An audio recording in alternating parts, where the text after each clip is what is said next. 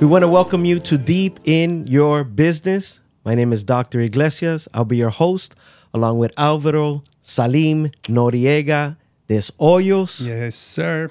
De Hoyos. De Hoyos. I'm Hispanic and I always get it wrong. and today we're going to uh, be interviewing uh, my good friend, Pastor Spencer. And what's interesting about him is that I met him in death row. So, South Florida prison. And uh, we actually shared the same room. So, uh, man of God, uh, man, I, I, I watched him witness and preach the gospel. Now, I wasn't in death row. he wasn't in death row, but we were ministering together. And uh, man, tremendous testimony, man of God. I mean, I think we clicked like right away, man, where we met, man. Yes. So, um, tell me a little bit about yourself. Where did you grow up? I grew up in a little small city called Oakland Park, Okay. and um, the baby of six. My mother had six kids. Oh oh wow. wow. I'm the baby. Yeah. So um, I got to see a lot of things spoil. Hmm.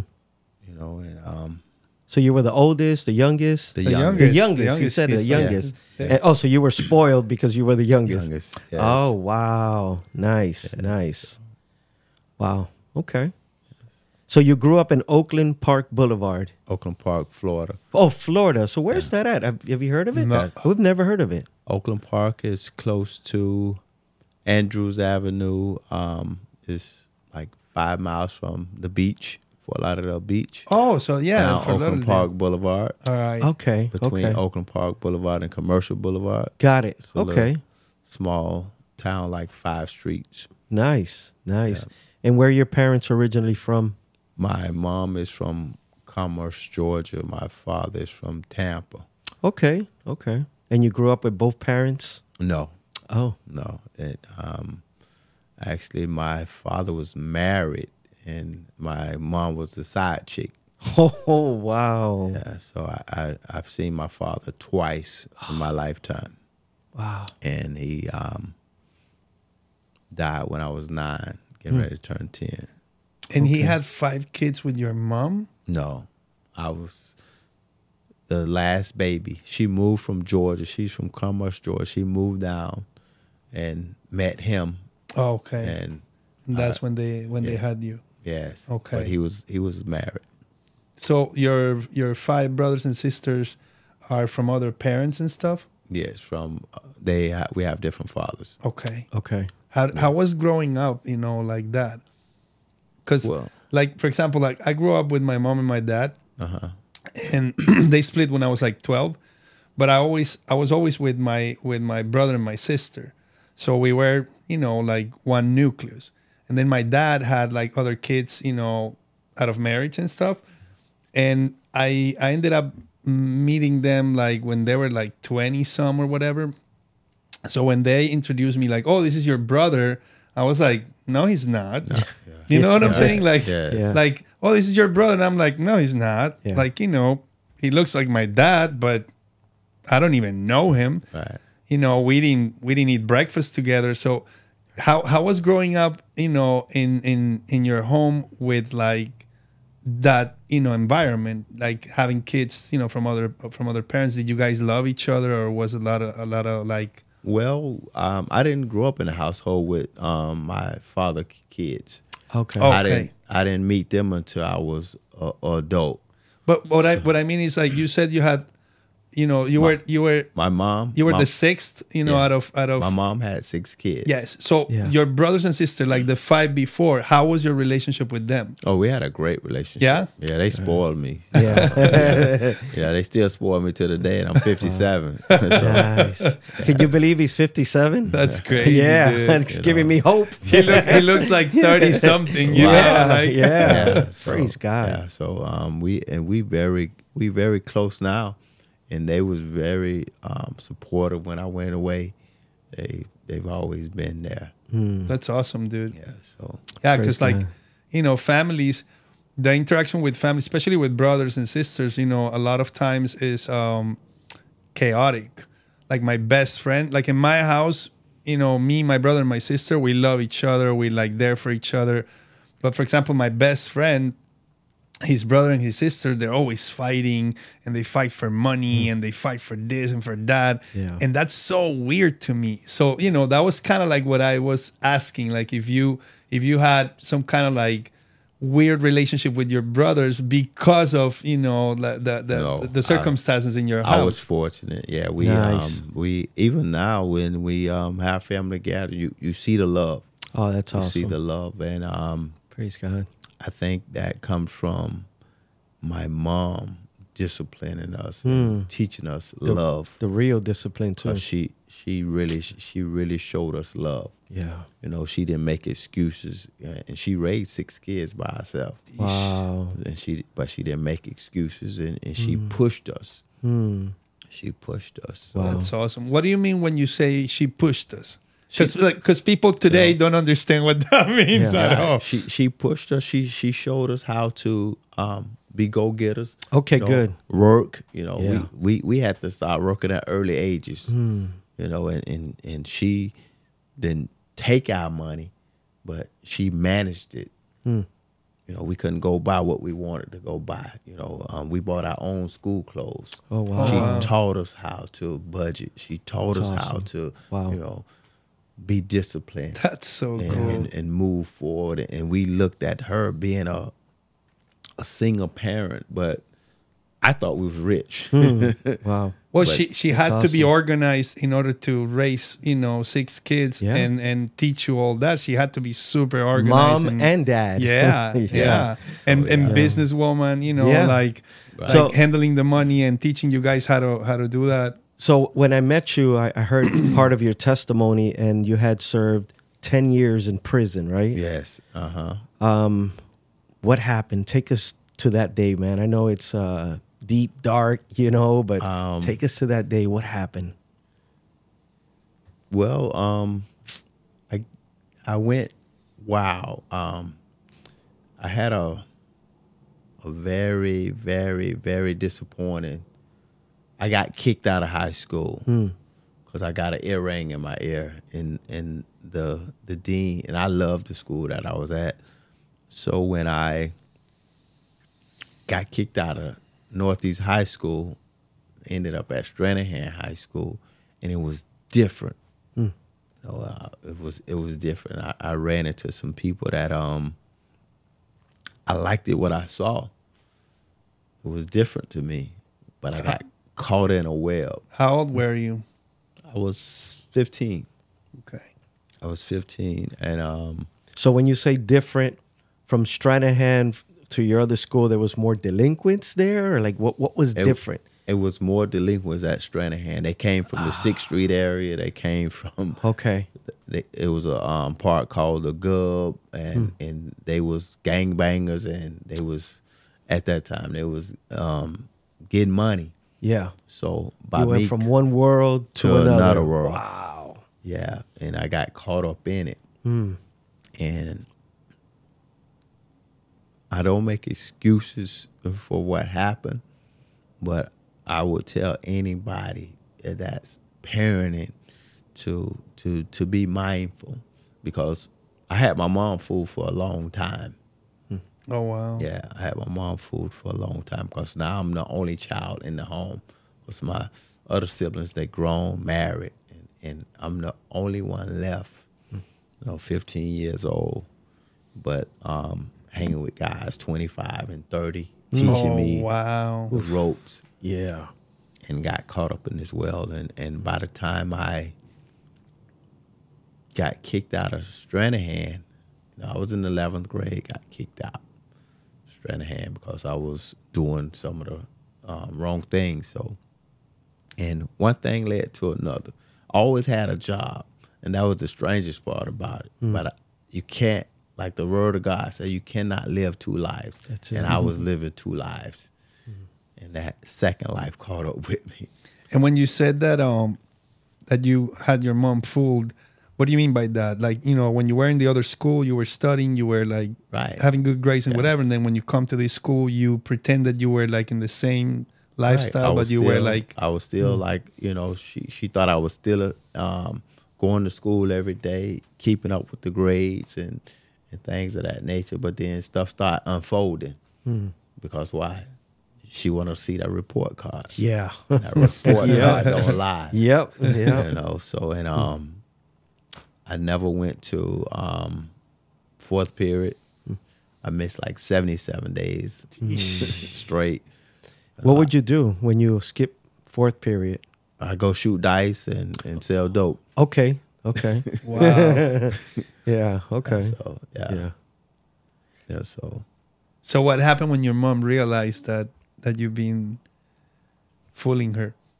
well, at that time, it it she really couldn't do nothing because now I'm, I'm 17 and, and Okay. I'm I'm I'm thinking I'm grown. Mm. so and I and I and I told her one day I said, you know, you don't did your part, and I I move out, and that's where it's all started. Okay. I move out the home, and um, now I'm grown, and and everything is leading to a wrong path. Mm. So um, Now, let I- me ask you a question.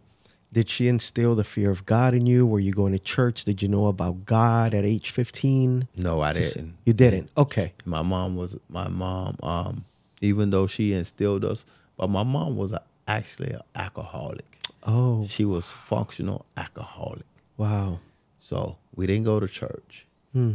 You know, um, I didn't know anything about God until I met my father's sister, and she was in the church. But by then, I'm I'm I'm too far gone. Too far gone. So um, when I really encountered the Lord, He brought back to my remem- remembrance that He dealt with me when I was like eight years old. Hmm. But it wasn't until I was 24 facing life with a electric chair that he brought back to my remembrance the day that he instilled something in me. Wow. And what was what was the incident at eight years old? Well, my mom thought I was having a heat stroke, and I, I had an encounter with God. Oh wow. I had an Awesome. encounter with God, and um, Wow. I, I spoke in an unknown tongue, and and He showed me that very day the difference in all the time. Like even when I was doing wrong, it was always there on my shoulder, but I didn't know how to reach out and grab it. And my aunt was playing a big part in my life, but it was only temporarily because I never really went around because I felt uncomfortable. But then she'll call me and say, I need to see you. And she'll impart some things in me. And and you know, God always allow me to come in contact with people that's of the word. Hmm. They'll tell me things and then um, she bought me a Bible and I, I tried to read it a little bit and you know, so but my life as uh, a man of God now, I thought I missed a whole lot. But we cannot forget providence. Mhm.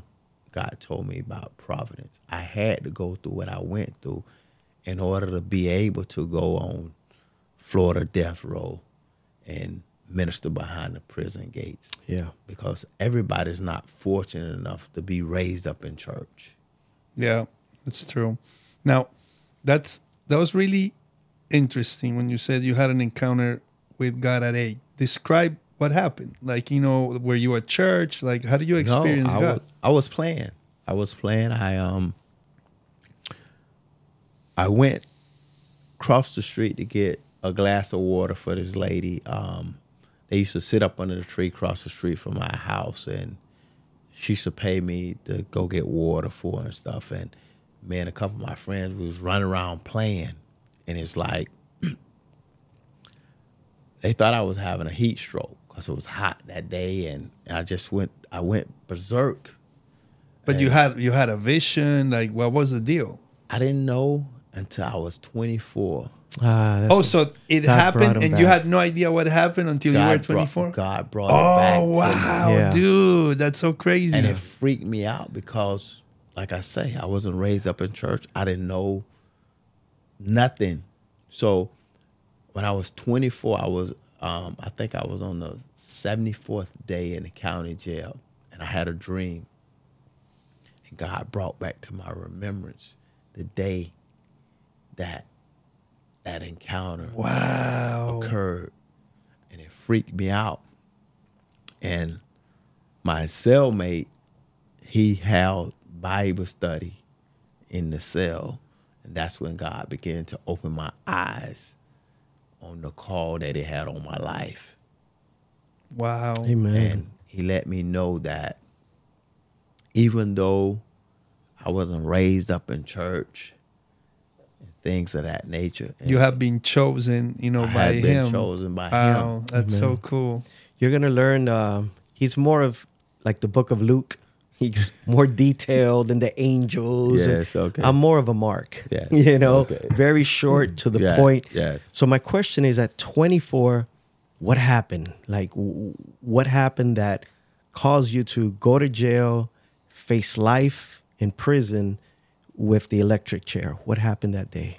Well, from it started when I was 17. It started when I was 17. I went to um,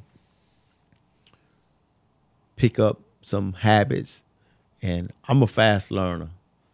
So um, I started dealing in drugs. Started dealing in drugs, and and one thing led to another, and between the ages 17 and 24, I had became this minister society. I had guys working for me. I had, you know, things of that nature. And um went to county jail several times, but never spent 24 hours in jail. So I'm thinking I'm untouchable. Mm. You know, so um and in 1991, I had just left Daytona Spring Break and I got into it with, with, with an individual. Got into it with an individual and, and it, it turned ugly. And that was April 9th, 1991, when um, five precincts surrounded my home after I had committed the crime. And I spent 36 days in the county jail before they even charged me. Oh wow, they just held you there. Yeah. Wow, They had that's crazy. 45 days to charge me. And on the 36th day, I called home and I, I, I, I was talking to my brother and I told him, I said, um, I got nine days, man. Mm. And my brother say, You ain't here? Hmm. He said, Man, they indicted you for first degree murder this morning. We was wondering why you wasn't in the courtroom. And I dropped the phone. What do you mean? Like they they sentenced you and they didn't even tell you to indict, be? they No, indicted. they no, they indicted me. They didn't Indicted. sentence me. Oh, okay. Yeah. They charged me. But why why weren't you in the court? Like they didn't advise you? Like they they didn't tell you you had to be there? I, I could honestly say to you, and, and a lot of people ask me these same questions. It was orchestrated by God. Mm. That's how my testimony evolved itself because Wow. you thinking you're untouchable. Got nine days, you say, but now you call home and you find out you've been indicted for first degree murder. Wow. And now that's when it all begins. What you feel, bro, when they told you that? I Like, was, I The was world fell apart. Like I your was- your soul's gotta be out of your body, dude. Exactly. So Yeesh. you know, I'm 24 years of age. Yeah, man. You're like like in your prime. like you never- have all your whole never, life. never spent 24 hours in jail until this moment, to these 36 days. So, you know, now you don't know what to do because now you're in the cell with guys that don't see you on the news and they saying, man, you done. Sheesh. So now and later that day my lawyer come see me, he, he breaks it down, man. You facing life or the electric chair. Wow, dude. The electric chair, bro. That's crazy, dude. So so I'm saying in my mind, I'm saying, "Wh- wh- what do you, what do you, what do you mean? You know, so and at that point, you don't know what to do. Yeah, you're frozen. Like at that moment, you're like Yeah, you don't- frozen. You, you don't know what to do. Yeesh. Uh, You know, and Were you thinking about killing yourself? no, Like, no, never that. Yeah? No, no, no. Man, afraid to die, never learn to live. I know, you know, I never. So you went to court. You went to court. we um we picked um we had to go to jury Okay. pick a jury so i we picked a jury and i was in trial for two weeks and they found me guilty wow. found me guilty. Um two two individuals came in and say um that i say wherever i saw the individual as i was going to kill him. So that's the last thing that the jury heard but that's what got my case overturned because they wasn't supposed to hear anything else. Because once the that night the state closed and the defense closed nobody else supposed to see, hear anything else pertaining to the case but the next morning when we get the trial my lawyer say they got two surprise witnesses and they not going to let me cross-examine them so both of them said the same thing Oh wow. they say, How long did you know? They called me Sherrod on the street. Hmm. How long you know Sherrod? All my life. And see, he told me he was gonna kill him wherever he saw him at. The next one said the same thing. How long you know Sherrod? All my life. And did they really know you, or was just They a- know me. Oh, okay. I shot dice with these dudes, you know. Yeah. But they was lying through the teeth. So and that was another thing that um Was there? Did they find a gun? no Fingerprints? nothing you know so um it's like he say she say Right. and but i could honestly say looking back over i again it was all god. I thought i was untouchable. The steps of a good man is ordered by the lord also the stops. He had to stop me. I was a menace. I'm not glorifying the devil but i was a menace to society. You know and i had to be stopped. Wow. and for the call that God have on my life, I had to go through what I went through. Like Joseph had to go to the pit. How long? How long did it take you to get to that conclusion? Like, hey, I had to go through that in order to be here. Because accepting that, it's got to be tough, man. I ran into a Pentecostal preacher on the rec yard at Jackson Correctional Institution, and he enlightened me on the purpose and plan of God, and, and God had dealt with me. He he showed me in a dream, and I didn't understand it. And my sister, she's an apostle right now, but she was married to a bishop when I first went in, and I had this dream. I say, I keep seeing myself opening blind eyes, setting captives free. She told me to read Isaiah. She said, Boy, I've been telling you. Because she used to come on the dope strolls. You don't belong here. Man, you better get some of this money and get on. But then she was right. I didn't belong there. God had a call on my life. And she told me to read Isaiah, and I wrote, read Isaiah, and I got a, a fully understanding what God was saying. You know, mommy, my auntie, she did a great job. The little time that she had with me, she imparted some stuff in me. She like gave you seed, like She gave me seed. She, you know, as much as she could. she had me to memorize um, John three sixteen, not just to mem- memorize it, but she had me to Understand tell and like her what it meant to me, Ah, That's so cool. personally. and that was a blessing. Amen. So, Pastor, how was it 10 years? We're not talking about three weeks, five months, a decade, man, of your life in prison. That's How- that's how why that's it? why I was asking him like how did Yeah. you get to that conclusion because Right. after 10 years you might be bitter you might Right. be but "Hey, I, I don't want the conclusion yet. it's crazy I want to know how it was the 10 years. because there's people that, that are listening. I have a friend that he's coming out in October, and that'll be 12 years. So, how was it, man? How was it in there? My, it's it's amazing how my life unfolded.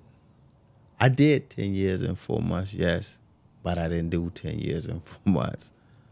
It didn't feel like it. No, Wow. because on my fourth year in prison, I was um, afforded the opportunity to work for a million dollar industry called Pride Industries, and I became the first black clerk. So I just slept at the prison for six and a half years. Wow. God, it was all God. Yes, man, I get the chills, That's man. so crazy. What That do you mean? Like, Wild. what do you mean you just slept there? Like God. you were working for these people and then you had to come to the prison to sleep? Yeah. That's it. wow. That's it. You know, um, God. Mr. Heiser would come and get me six or seven o'clock in the morning, and I didn't come back till late. Um, time to, if if I did eat at the prison, you know, go through the chow hall, look at the hot box. Didn't want it because I had already had food, you know. But you go through the motions because these you still Yeah, you're still in the system. of DOC. Yeah. but Pride Industry um, afford inmates opportunities to, to to get college education, to to work and get paid. I got paid to work. And what was the job though? Like what did you have to do? I I started out um, picking oranges. Oh wow. I started out picking oranges in the orange grove, but then I became the clerk. I became the um, administrator. I'm hearing Joseph. Go You know what I'm saying? So um, I did accounts payable, I did accounts receivable. I ordered I ordered um, the supplies. I, I did payroll for the other inmates that wow, you are getting training to run a business. to run though. a business. right? Wow, dude.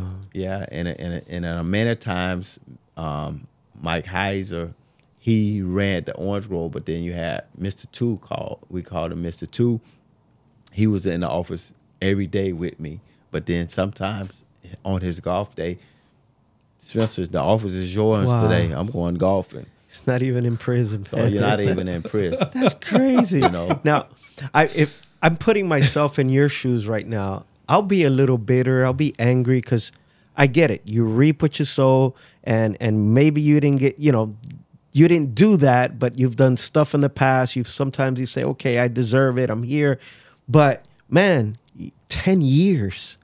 10 years like i mean I, I i think i would be bothered man especially when we go to death row these guys are constantly looking at their paperwork and sending them to to lawyers were you But s- contacting your lawyer But, were you but see, it's a Yeah. difference when. Yes, I contacted my lawyers. Like I say, this new to me, so I don't. I don't really know what to do. I'm feeling my way through it, but at the same time, the Lord is my light and my salvation. Whom shall I fear? And I prayed, bow down, ear, oh Lord, hear me, for I am poor and needy, because I need help, but not understanding God is orchestrating everything in my life. So I didn't have time to be bitter. That's Because- so cool, dude. It is. Wow, that's Because like like I say, I got I got kicked out of Stranahan, 11th grade, but now God afforded me the opportunity to get my education. The governor came and handed me my diploma in 1994. Hmm. wow So God is constantly doing what need to be done Preparing in my you, life. preparing so you, yeah. I didn't have the opportunity, you know, saying, well, okay. And I accepted it because I never forget. And one day I was I was sitting in front of the base house on a crate. And I was already six, seven months prior saying the same thing every day. It's my last vaccine, man. I'm done. You know, Lashandra's about to have these kids. You know, I, you know, she's pregnant with twins. I'm done. But I, I'm not gonna turn down seventy five hundred dollars. Somebody called me and said they need something. So, so you look over your life and you're seeing how God is just in the midst of it. And you really, in all honesty, I give my testimony, and then sometimes I I hear something that I didn't remember, but you know, when you up under the anointing and you speaking. Now you listen and say, I didn't remember that. Hmm. But he's constantly bringing it to you, and then you you telling yourself, man, God is awesome. You know what I'm saying? Because you couldn't tell me I did 10 years and four months, right.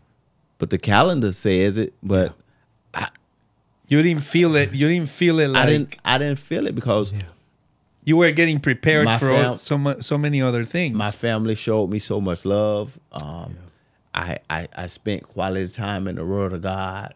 I didn't I didn't let time do me. Everything I did was for purpose, yeah. Yeah. you know. And and I'm a gifted writer, so I'm I'm, I'm writing letters to my nephews and nieces. You know, the Word of God, um, sharing with people, and I'm running all kind of programs within the prison system. You know, I was I was a, uh president of Alcoholics Victorious, but then we changed the name to Aiming for Victory. Amen. That's so Wow. cool. Let me ask you a question. So, I hear I've, I've never spent a day in prison, but I should have been there for life, natural life, you know. But God, man, He's in control. He knows what He's doing. But I hear these stories because I do get to speak to a lot of inmates. I've been mm-hmm. doing prison and jail ministry since 1999, and I hear about almost getting shanked or getting shanked or or getting molested or raped. Or has anything crazy like that has almost or happened to you in prison? No, I've been fortunate that um actually my first institution I went to, I would call that a, a boys camp Okay. because God knew um my attitude, I wouldn't have lasted at any other prison. Cause I, cause I Hothead. I was a, I was a hothead, but we basically built Jackson Correction Institution, so it was a new institution. So by the time that I got to a hard institution, I didn't stay but a couple months because my sentence had got overturned, and I went to a work camp. That's how I ended up working for a million dollar ah, industry. when did it get overturned? How many years later? Two and a half years later, it got overturned quick. Wow. But- Yes. And they still gave you the 10, 10 years. No, I had to do um, 65% of my sentence. Okay. When they overturned it, they gave me um, 25 years. Wow. They took a third off. Oh wow, Wow. Left me- dude! so you went from ten to twenty five. No. See, I was facing life with electric chair. Sheesh. I was given a life sentence. The life sentence got overturned. So now I got 25 years, but I'm able to get a third off because 65, you have to do 65% Okay. of your time. Okay. So it left me with 18. I had to do 10 years and four months on an 18 year bid. okay. Wow, Getting game time. dude. That's- That's, crazy, bro. So And you've never had an incident because you were gonna, you did I, you did I had several. oh, okay. I had Okay. several incidents. I, I've been I've been in the box several times. Okay. Yeah, I- I love it. Yeah, yeah, I lost. Oh, I, I I've been in the box several times because um, being a um a Christian in prison, you yeah. Let's talk you, about that. You run into Muslims and, Mm. and, and- Man, that's that's You get in that's something that we that we have never, Never talked talked about, about. man. That's never. so awesome, dude. yes. Yeah, you're, so- you're tapping into something. Yeah. that- yeah. So you you you Yeah. Mm. run into these different religions and things, and um, you you just you're gonna have some problems. Know, so And what what are the confrontations? Like, for example, uh, if you if you have a Bible study and you're sharing, you know, the gospel with people in, in, in, in jail and stuff, what what would the the Muslims have against you? Like, hey, don't preach that, and you know, like they would they would be vocal about it, or they would just be like, you know, looking for you to have some kind of like In other words, how would they try you? Right. well like how, how do they approach it because you know like here in this world right now everybody's like oh you have to be respectful you have to be you know uh you have to accommodate to everybody whatever but you know um, for the Muslim, the the encounters that I had with Muslims, um, I like I say, um, I always been versed in the word. So I put the word on you. A lot of people don't like to hear the word. You know, when you tell me um, Jesus was just a good man, I say without controversy, greatest and bring the scripture to him. See, I stopped there because now I'm looking in his eyes. I want him to hear without controversy. You're not engaging in the in the in the discussion. You're, you're using that moment to actually speak truth. This- word. Yeah. You understand what I'm saying? Have you ever got into a fist fight or they, have they take out a shank? I mean, you've been in the hole, so I'm obviously. No, I, I had never um, with the shank, but yeah, we got physical. Okay. Because I used to coach basketball, Oh, and I used to I used to get in the referee face. Oh, and, yeah. you know you got some yeah. you, Yeah. you, you got some guys that don't like you Yeah. get in their face, so and we we don't Yeah. have some some knockdown drag outs. You know, it's like the enemy don't care how he come. And I look back over the times that I got in confrontations, and, and I was just telling um, one of my friends that, man, you you you saved my life because he wasn't a Christian Hmm. and he saw me and he looked up to me and I got in a fight on the basketball court one day and he came to my dorm he say What you doing? yeah he said Spencer That's awesome, dude. he says either or Mm, wow. you're gonna be that Christian or you're gonna be that gangster again man Wow.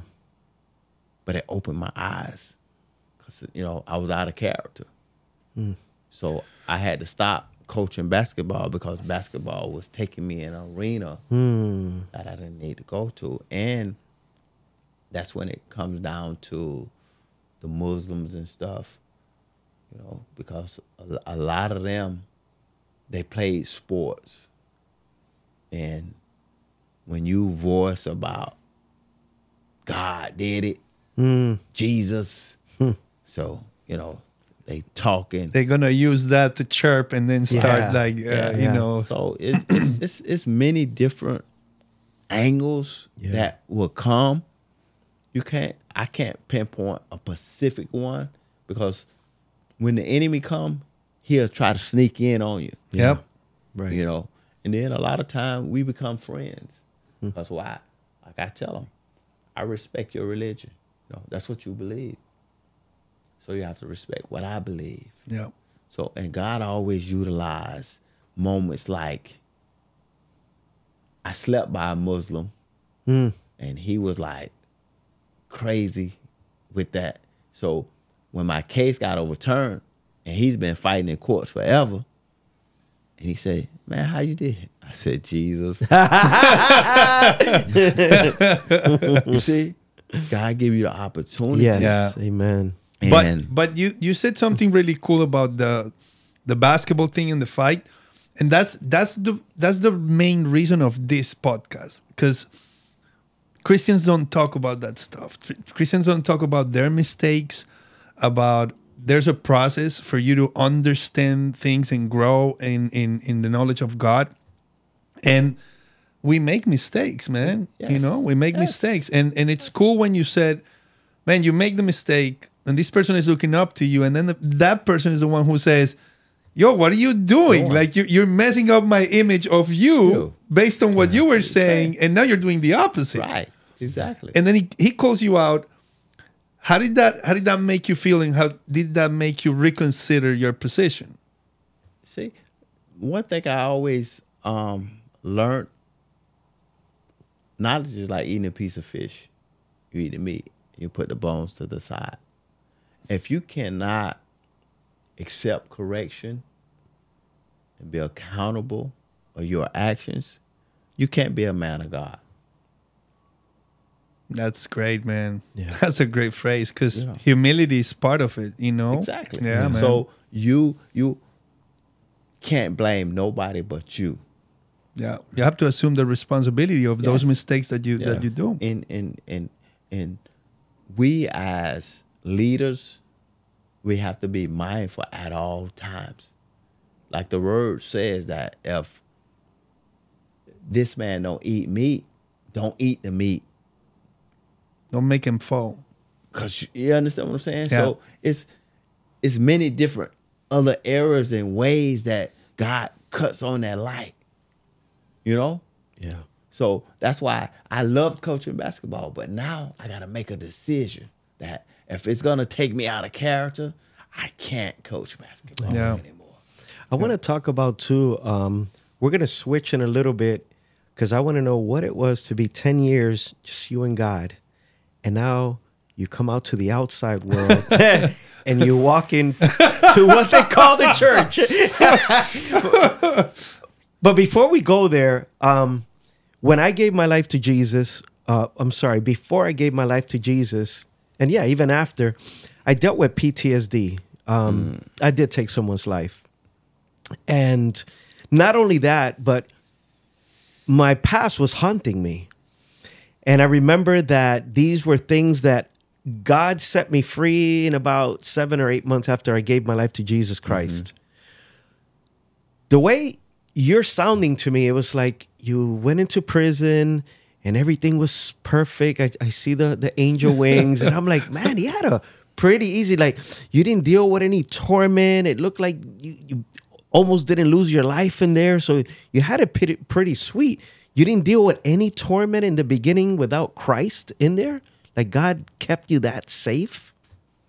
God kept me safe, That's amazing. but I didn't keep myself safe. right, right, right, right, right. I didn't walk. I didn't walk a chalk line the Right. whole ten years and four months. Got I'd it. be lying if I told you I did, because my first couple years, I still want to be a drug dealer Hmm. in prison. Yeah, You know, I still um, ran with some of the hardest of the hardest, and and it was on the rec yard one day when this Pentecostal preacher pulled me to the side because you should see me in the door. I'm reading the Bible, and then again he said almost the same thing as Willie Monroe said: "You cannot live two lives." And I was used to living two lives. Like I told you, my mom never knew I was doing what I did. I was living two lives. So God have to send people to to let you know you got to choose. To call you out, yeah. So, you know, and Hold you accountable. I had to back away. And thank God I was at a, a like a boys camp.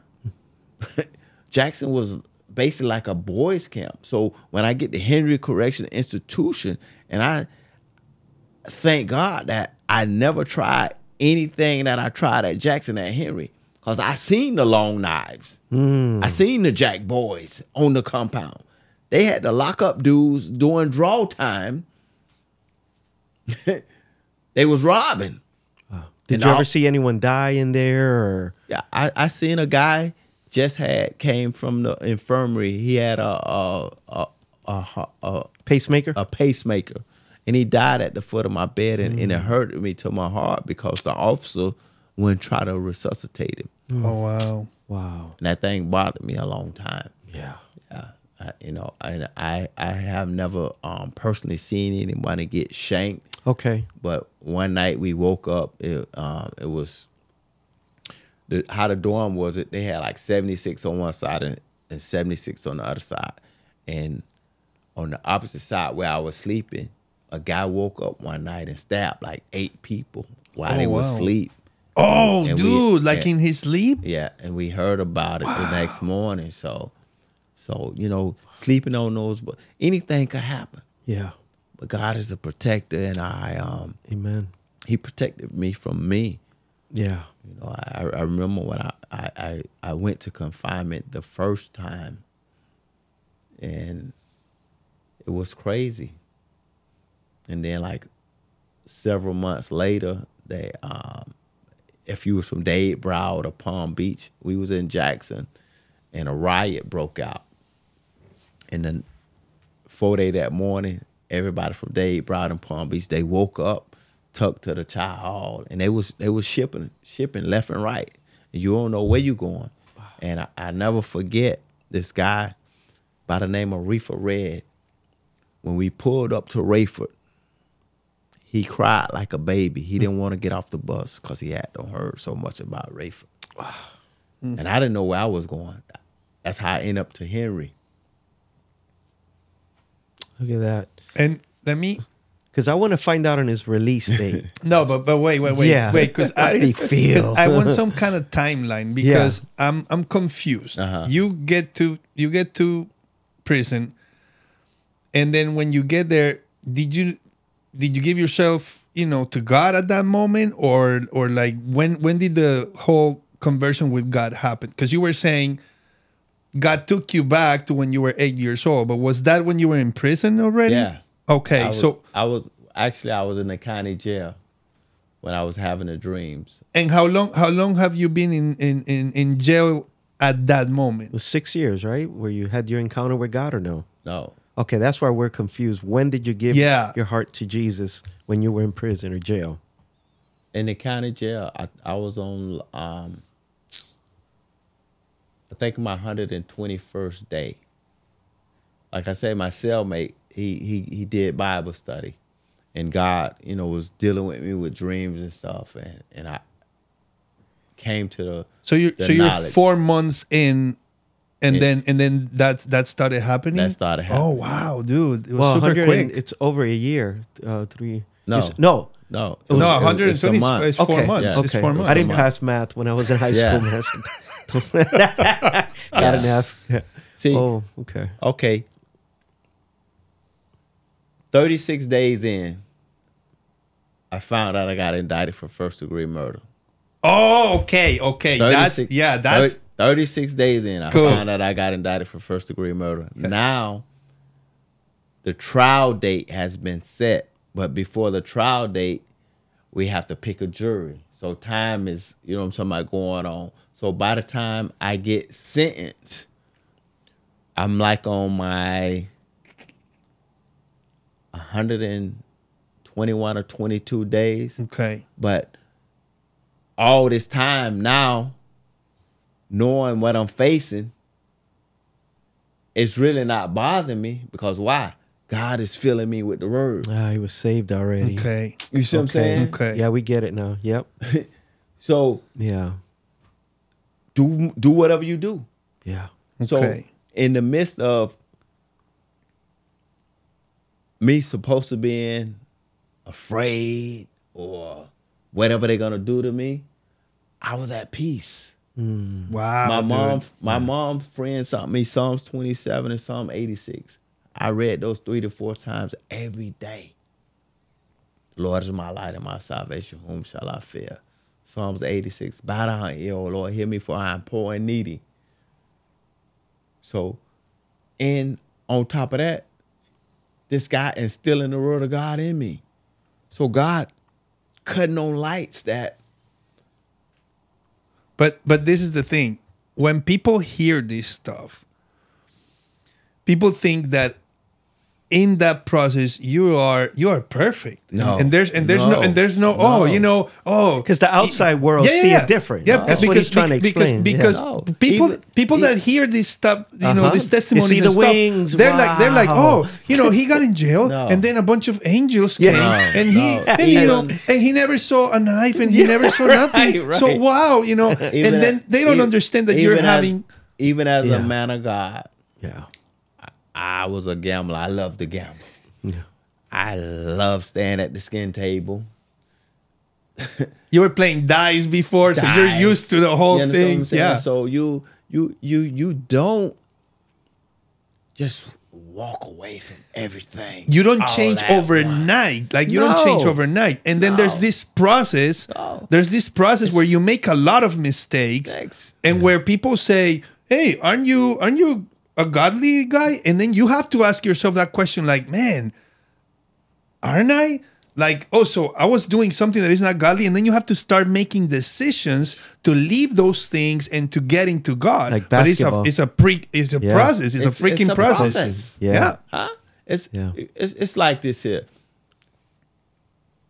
Even in the midst of being at the skin table, being in Bible study, being in church, Yeah. you're a leader.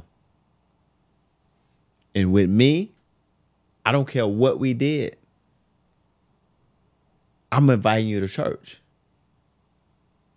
That's how God used me. I don't know how God used anybody else, but I could look back over my life and see how he allowed me to pull brothers and sisters out of what we was in. A lot of things you don't understand because it's just like the prodigal son. When he came to his senses, he went back home. But he had to come to his senses first because now, okay, man of God. And this happened to me when I came home. Man of God fell a little bit. But then I had to come to my senses. I got up in the middle of the night. Was in fornication. Man of God. But I got up in the middle of the night. I said, man, what am I doing? It's not me. See, you have to be real with yourself. Yep. I don't care who you is. Yep. And If- that's the process. The process is the process is the garbage that that you had before. It's presented to you here, and it's so common to you that you're like, "Oh yeah," and then when you're grabbing the garbage, you're like, "What am I doing? What am doing?" I doing? So people go, "Oh, aren't you a man of God?" God. and this and that, expecting you to be perfect. No. And then they call you out on every mistake that you make as if you had to be perfect. And the point is, man, I'm learning who I am as I walk with God. Right. And then I'm dropping all this garbage that I had before when it's presented to me. And then, you know, if you are six months in the process, a baby that is six months, you know, you feed them, you change the diaper. But a little kid that a little kid that is six years old, you're not gonna feed him and you're not gonna Right. Change watch- their diaper. You know what I mean? You you know what I love about Paul? Paul tried to do things perfectly. But then he had to come to a realization, man, I can't do this of my own. This is too hard. we'll make a mistake Yeah. as men of God to try to be this perfect individual. Yeah, man. And that is the image of the of the church. Church. The, the image of the But I don't want to go there yet. The image of the church is that. We're gonna dude. get into church But, politics. but I, I, right. lo- I love I love this conversation yeah, because we're gonna because dive of into that, that. You know what I mean? Yeah. Like Well, you're showing you're Yeah. showing the process of what you lived in in jail, dude. Yeah. You know, and then in And it- jail in and it- jail you become a it's man of God. And it's no difference. And see, that's why people make the mistake at. No matter where you are, whether you're in prison or out here in society, He's the same God. Yeah. And all of mm. us is going to be tempted. All of us is going to be tried. Yeah. All of us going to make some mistakes and we're going to have some successes. And de- and depending on- even even people say, well, they ain't able to do that in prison. But I seen more dope in prison than I oh, seen Oh, yeah. in society. oh yeah. I seen more money in prison than I seen in society. and that's the stuff that we as as you know hey i've never been in prison. We don't even have an idea Yeah. of anything like that man. Because for one you got you got you got these young cadets that become officers and you got a city boy like me with the gift of gab. She gonna bring me anything i want because i'm promising her i'm moving you to they thought miami and fort lauderdale was the the they want to move from these little hick towns yeah of course and you show them the pictures with the 30s and lows and, and the aluminum foil jewelry on or whatever. So they thinking you king.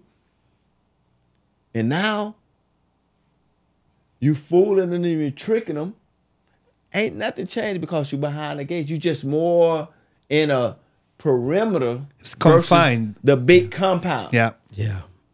Yeah So But let, let me, some of the same things is I, going on. I want to know what you felt the day that you showed up before the judge and he released you. How do you get released from prison? You, you- Well- they just give you your date and you walk out, or how does that work? No. Um, Okay. When my case got overturned, I still had time to do. So I went and did like maybe six years. Because like I said, my um, case got overturned like two and a half years in. So when it got overturned, I still had time to do. So it's a process that you go through in prison. And I got discouraged one time because I re- I was eligible for work release, but they kept putting it off, kept putting it off, kept putting it off.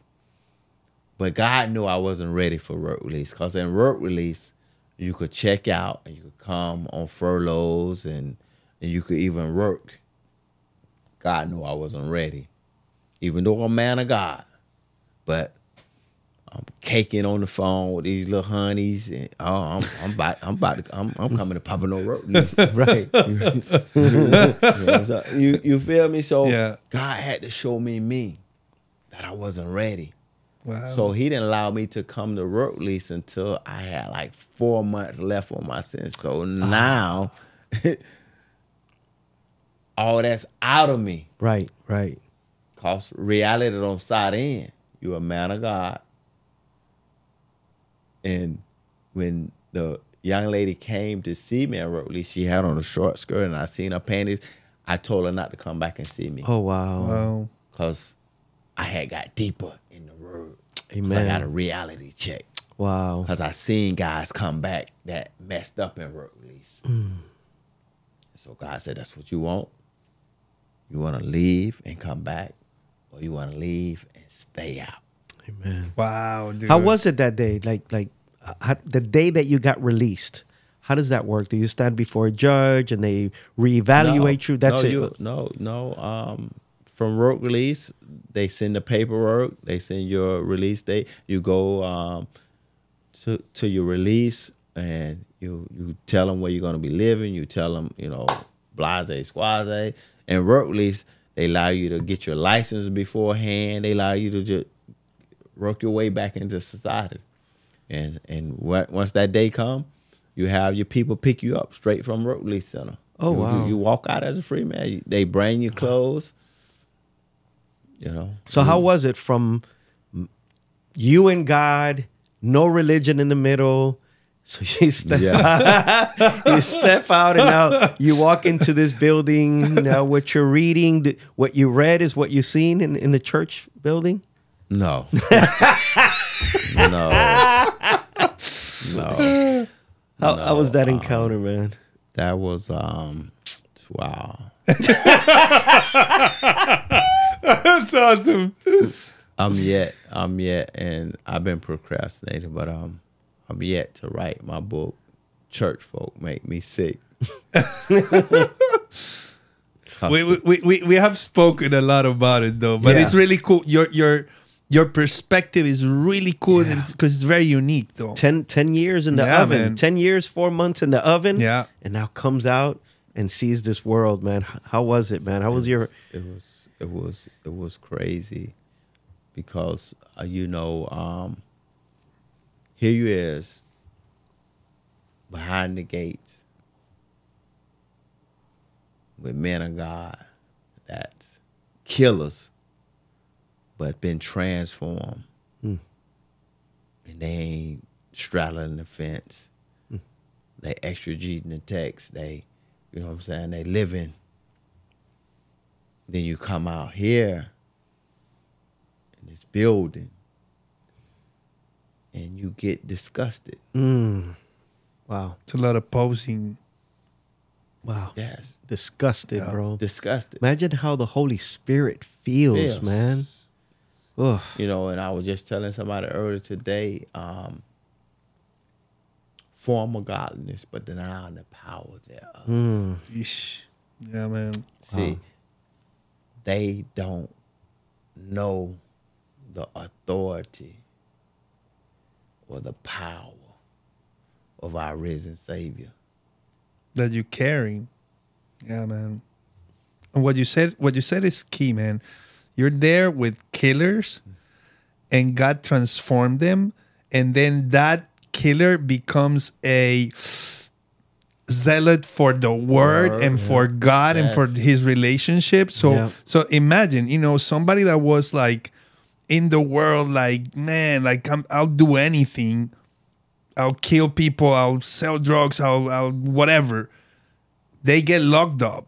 They find God, and then they're like, "Yo, I'm all in for." Imagine how how deep they're in with God, Yes. and, And- then you're used to that because you're you've been there with them and stuff. You you learned, and then you come out, and then you see all these posing and all these like it's, it's, it's wow, dude. Yeah, all this acting and Yeah. performance and things of that nature there. And it's like, it's, it's, it's sickening, you know, because they don't do ministry, they do church.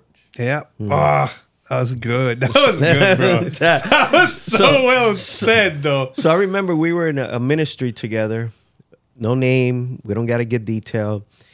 And I was told I was too radical because the first time I went to this prison ministry, I'm operating in the spirit. You know, I'm speaking in tongues, uh, prophesying, uh, casting out demons. I'm I'm I'm moving in the prophetic. And they kind of nicely told me not to do that anymore. it's like what? So, what's the purpose of going, dude? Well, I guess you got to be a professional Christian. That's you know, we got into an argument. That's not what I'm saying. So, what are you saying? You know. Yes. So now with Pastor Spencer, and we are in the third floor, all the way on the other side of the building, and the rest of the the ministers are. Oh, he was opposite their end. that day? Was- oh, that was, was the story me. that you Yeah. were saying Yeah. the other day. Yeah. All right, cool. I got it. I got it. So he's with me, and then I get one of the men of God that come and hey, we're gonna need you now. Uh, he was ministering right to one Yeah. guy, and I was ministering to a gang member, and I'm like, why would they pull us both, Both, yes. to go? So as we were walking, I was like, ah, someone's possessed with a demon. Yeah, he put his head down. So he's the one that was with me, and he encountered that. Uh, after that, they didn't have no problem with me speaking tongues, did, did they? no, no problem with me getting authority and and bringing stuff in order, casting out that demon. You know. and then we got in the car, and it was like, "Hey, uh, can you pray that prayer to cast?" Pray no, no prayer. prayers. You know, it's like no, just walk in the spirit, Spirit. man. Stop playing church, and be the church. Be you the know. church. And Just it's really like- believe. Just Yeah. really believe and follow. and, and see that's that's that's what we're gonna continue to encounter because it's too much religion yeah. So true. with no relationship. Hmm. You got to have a relationship because we come from all walks of life.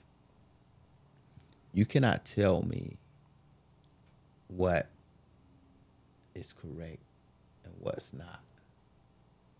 When I've had the encounter. See, I thank Yeah. God I wasn't raised up in church. And I give this testimony all the time. Because if I was raised up in church, I'd have left the church. Hmm. Because all the shenanigans. Yeah, same See, here. I had an experience with God. Amen. See, God showed me no matter what I did, no matter what they accused me of, He loved me. Amen. For who you are. And He transformed me Yeah. by His power.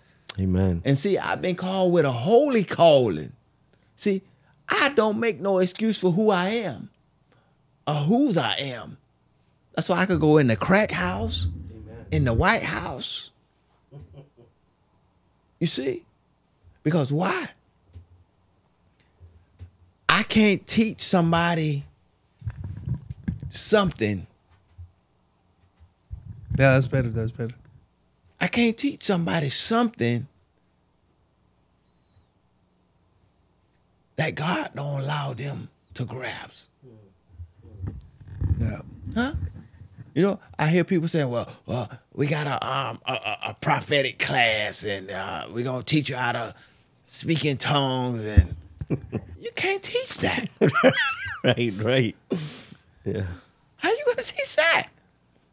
Yeah, like that's the, for example, like you know, uh, like I don't speak in tongues, And then you know I've been prayed over and this and he, you know he's been like oh you you use your brain like this and like that bro I'm, I don't use my brain like nothing. Like I just hey you want you want to speak in tongues? For sure. Pray for me. I don't speak in tongues. And then I felt really bad for for for that. And then God showed me he himself showed me that the only proof that the spirit is in you is not just speaking in tongues uh, and then you know in the scripture he showed me that when you prophesy you prophesy because the spirit is in you And you. and I remember I was talking to a friend, you know, we were at home. Uh, I brought a friend over, we were having lunch. And I remember all of a sudden, uh, she, in her family, she's had like two or three people that, that killed themselves. Mm. And we started talking about it. And all of a sudden, the presence of God fell. And I felt like, like pressure, like somebody pushing my head like uh-huh. this. And we all felt it. We all like, oh, dude.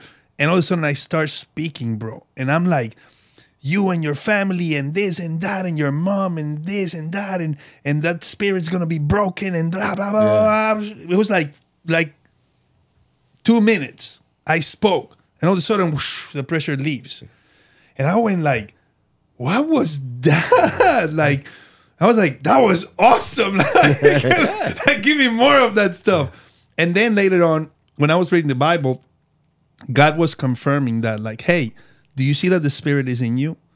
Like, that wasn't you. That was the Spirit in you. And even though you don't speak in tongues, I live inside of you. So it's not it's not that you have to speak in tongues to prove anybody that I'm with you. I am with you, and you have to believe it, whether you speak in tongues or not.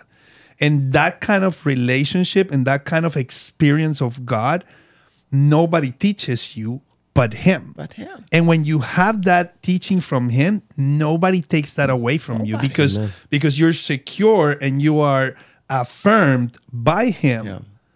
and not by any man. No.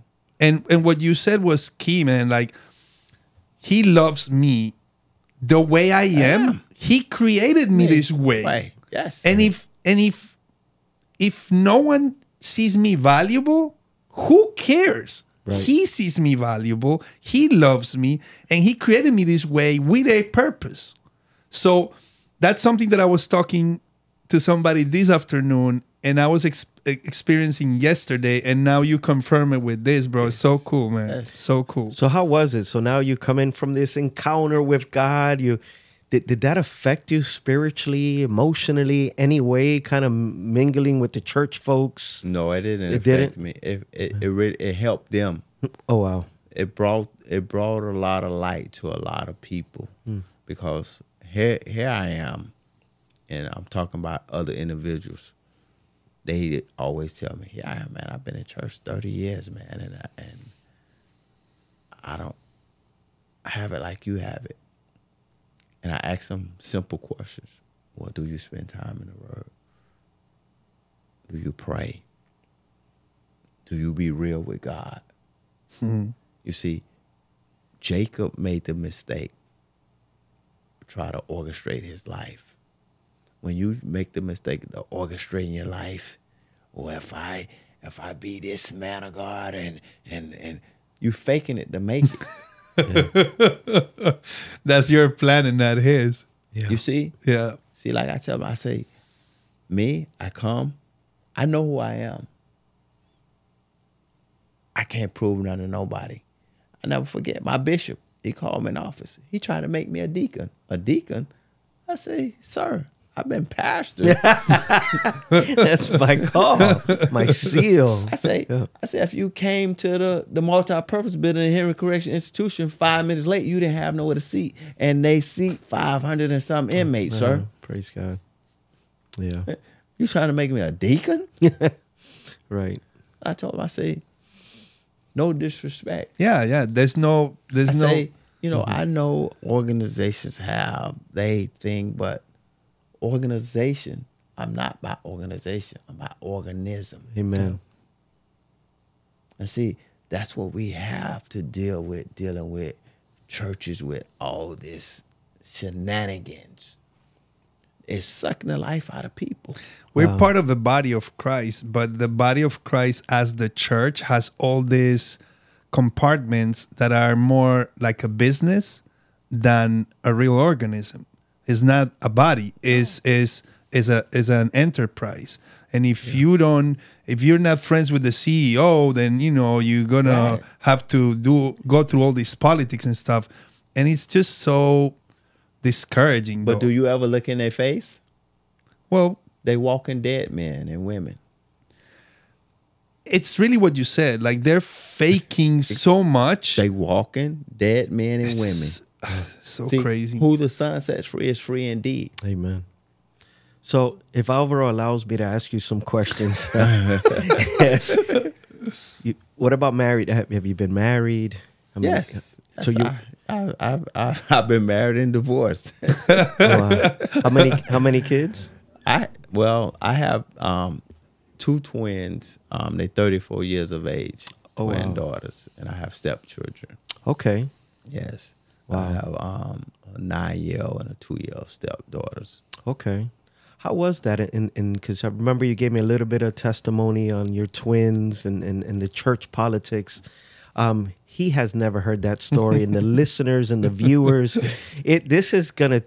I mean, it's gonna rock your it's world. so man. good, bro. I'm, So, I'm like Talk excited. a little bit about the twins and let them hear, you know, a little bit about their lives and how God transformed them and the church politics. Oh wow! it's like we're getting there. Yes. yeah. yes. So, um, well, you know, um, just as you were stating earlier, the, the, the church thing we're supposed to be perfect. And not only do they think we're supposed to be perfect, they think our kids supposed to be perfect. Yeah. So and and and my daughters, when I came home, and I, and I thank God for them. When I came home, they wanted to be boys. Their girlfriends was finer than mine. So and um, the church wanted me to turn my back on my kids, Wow. but uh, I had to let the church know that I, I I I could love the hell out of them. You know, because sin is sin. You know, and in life, we're gonna make some bad decisions, some bad choices. And I believe God, if if God transformed me, He could transform my daughters. So I believe beyond any shadow of a doubt that they'll be transformed. And and one night I, I, I got a text message. Um, cause like I say, um, they wanted to be guys, but I know I, I had two beautiful daughters, and and one had an encounter in Tampa. And she said she was done. Mm. Uh, she shot me a picture with with with her flats on it and a skirt on, and she hadn't wore a Praise skirt in forever. Hallelujah. So, and that's why I, I believe God, and, and just you know, not only my twins, but anybody. Yes. I would never give up on any of God's people, no matter what the church say. They could kick me out. Yeah. See, they didn't call me anyway, so I've been called with a holy calling. So, Amen. And when you when you when you refer to the church wanting to wanting you to walk out of them, you not walking out of their lives or or loving them, what is that in in in real terms? What did you do? Like did you talk to them?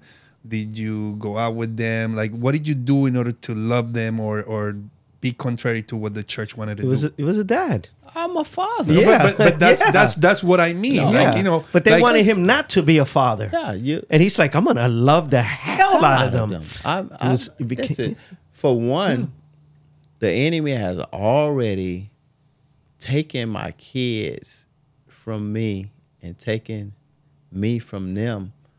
Mind you, I got sentenced to a life sentence on a second birthday. Ah. Oof, wow. So now I'm gone 10 years and four months out of their life. Now I come home to my daughters, and then you still don't want me to be involved in my daughter's life. Wow. The devil is a liar. Wow. You see, Man, my hair God- stand up. God is so good that ah. we allow the enemy to dictate. Hmm. And see, I'm decisive. I make healthy decisions. I don't let people make decisions for me. You see, once I knew the purpose and plan that God had for me, and He promised me that my daughters would prophesy hmm. Amen. and reach nations, Amen. just like I had a process, they have a process. Yeah. That's right. If I never went to the Department of Correction, I wouldn't be able to go on death row and minister to somebody that's supposed to be waiting to die and tell them that he's a risen savior. There's hope. And you could walk off death row. And by the way, one of the brothers that we ministered to on death row, Yeah. he's on a main institution now. He's off death row Praise God. Hmm. Wow. That's because so cool. of miracles. That's it. One of the guys wrote me too that he's out of death row too. See? Yeah. God is, a, you know, when you know who you are and whose you are, you never know what you're going to encounter. Amen. You never know what you're going to encounter.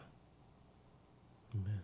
So by me being who I am, and I knew that the devil was going to be on my trail, I don't allow him to distract me. Amen. So Hmm. you got out of prison and then you got married? Yes, I got married seven months after I got released. Okay. And how did that? You're still married? That went well. no, that that that ended that ended in divorce. Okay. Oh, wow. Yeah. How yeah. many years? that um wow. I don't know. Um oh. I can't even remember because in all honesty no disrespect to her but she's dead to me so i don't remember a lot of stuff. Okay. you know it's, it's it, it was one of those things because it, it that was worse than being in prison. Wow. you know divorce is is, is like a death sentence It's devastating. It's you know, it was it was devastating and, and um So it was betrayal. a lot of yeah a lot of was she a woman of God? Like was she a church? Yes, yes, she was church going. Yes, Yeah. woman of, yeah. They still still now today she's a great woman of God, great woman. Of God. I would never take nothing from her. It's just the devil was at both of us, Hmm. and you know, it take two people to make a marriage go wrong. No matter what you do to me, it's how I react to it. So Yeah. I don't blame her. I don't blame myself, you know. But when you don't keep God in the center, see, you could you could Yeah. you could you could lay next to a woman every night, but it be going in two different directions. Hmm. Cause you allow the enemy to set in, and then you allow unforgiveness to set in. Man of God, woman of God, got unforgiveness, and mm-hmm. all kind of stuff just transpire. And when you wake up, you realize that, man, we allowed that happen. Hmm. We've hurt each other. We've betrayed each other. Some of everything. And the list goes on and on and on and on. So I say to anybody that um, want to be married or, or married, just keep God in the center of your marriage. Don't play the blame game because it take two people to make a relationship go bad. Even if you don't do anything wrong, if just that one person be the betrayer, but it's how you react to it. Hmm. Are you willing to forgive them? Like Jesus say, forgive them for they know not what they do. That's that's the hard part. I think That's the that's, hard part. I think that's the hard Yes. part because you have to. Uh, God confronts you with that stuff, especially with forgiveness, and it's hard to determine if you forgive or if you hold on to the Correct. to the pain and Yes. the and the hurt and the stuff, and um, that's that's a. It's kind of like what we were saying before. Uh, you make mistakes, you know, from who you used to be because you were used to be that. And at one point, you have to say, you know what? I don't want this anymore and I want to follow God. But God, after you have walked with Him for a while, He start paying attention to very little details and everything becomes more meticulous. And then in those details, He's like, all right, cool. So this happened. So are you going to forgive? Mm-hmm. and you're like, oh, like mm-hmm. I don't kind of don't want to because I want to I want to be human and I want Right. to feel and I want to hold on to this and I want to like mm-hmm. get the flavor out of it. And he's like, but I don't do that because I forgave you. So how about if you imitate me instead of doing what you were used to? And in those processes, man, is is is where you stop being who you were and you start being who he created you to be. And it's Yes. those are hard decisions, If, man. if you look at it, it's like, Pastor Spencer, I'm going to call you. God called him in prison to be his servant. I know when I gave my life to Jesus, I said, "Man, that's it. It's going to be peaches and cream. It's going to be." I'm serious. I'm, I'm, I'm so serious it is true. it is because you know my testimony and everything that all the suffering I went through in life, and now I'm like, that's it. It's like I, I made it. I run the race, the race. Bah, I made it through. Like seriously, I'm like, that's it. I didn't know that divorce was going to be part of this, this. You know, I didn't know that I was going to suffer. So God calls Pastor Spencer, sets him aside, um, 10 years in prison. Then he gets out. His daughters are homosexual, you know, practicing homosexual. And then he gets married, and it's worse than the 10 years in prison. but I called you, son. Man, it's like Yes. the trials are real, man. Real. But now people see him preaching. The man can preach. He can preach up a storm. And you will see him from the outside and you say, What a man of God with so- I bet you he has a perfect life. Yeah. He got it all Yeah. together. This is how the outside world sees it. That's how that's how they see it, and that's how they judge you. Yes. If you're not in that perfect, Uh-huh. you know, face and perfect, you know, pastor, uh, whatever, Yeah. then oh, you're not a man of God. Who made you a judge of that? Like, you know what I'm saying? And then if you walk with God, I was I was watching this yesterday, and it, and it's so related to this. There is here in the U.S. there is this image of Jesus that Jesus is love and that Jesus is everything good, and He is, yeah.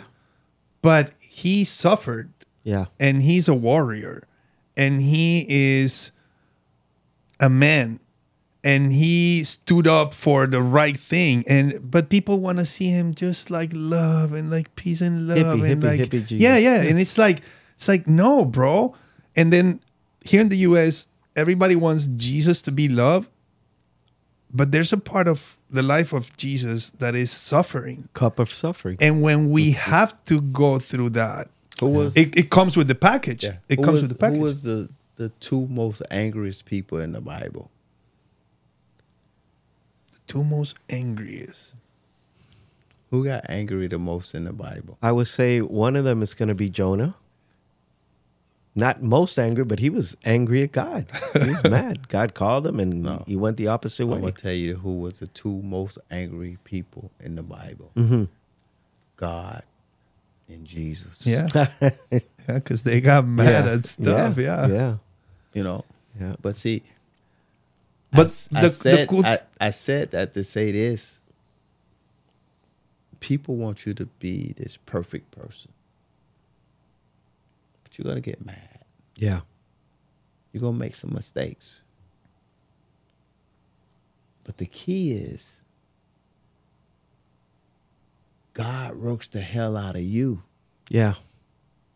to show you who you are.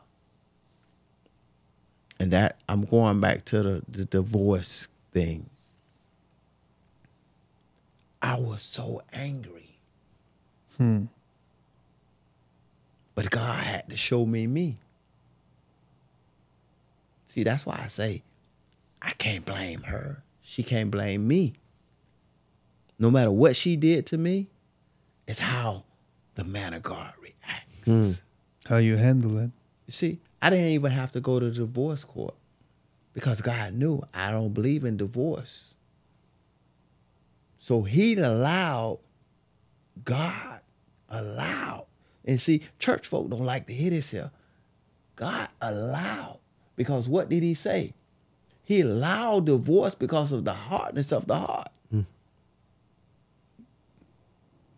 Yeah. So if he was all right with it, I was all right with it. And people say, oh, you shouldn't have got married again. Who are you to decide that for me? Like, it's just So, crazy. see- and see, that's the thing. They'll take the scripture Yeah. and misinter- misinterpret the text. yeah. What's being said. So that's why the church is in the condition that it's in because they faking it to make it. Yeah. And he's going to say, Yeah. Depart from me, Me, you workers of iniquity. iniquity. I've I never, never, knew, knew you. you. Yeah. So he rather for us to, because he know anyway. Adam, where art thou? Yeah. Mm-hmm. Huh? yeah. Elijah, why are you there? Hmm. Elijah, what are you doing, bro? You just you just had the the biggest win of your life. What are you What are doing, you bro? 400 false You see? So Yeah. the Bible comes alive in our life. Yeah.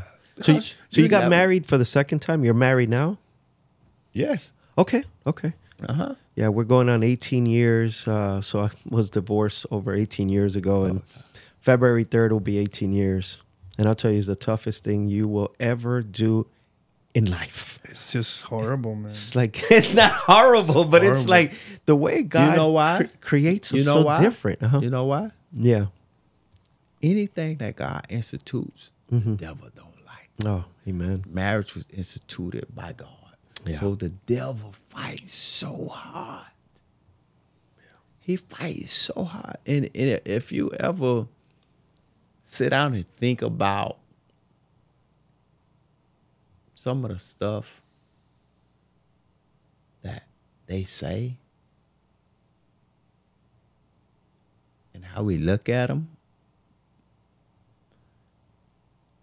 it's strange. Yeah. yeah, it is. But look what God does. And I said it last Yeah. podcast. Uh, we naturally respect, but we don't naturally love. Love. So God is telling us, commanding us to love our wives and our wives to respect, and they don't naturally respect. So we see, and again, I spoke about this in the last podcast. It's the way God created us is like, man, you get married, you better die to yourself. I mean, every single day, you better die to yourself because He says, deal with her with understanding.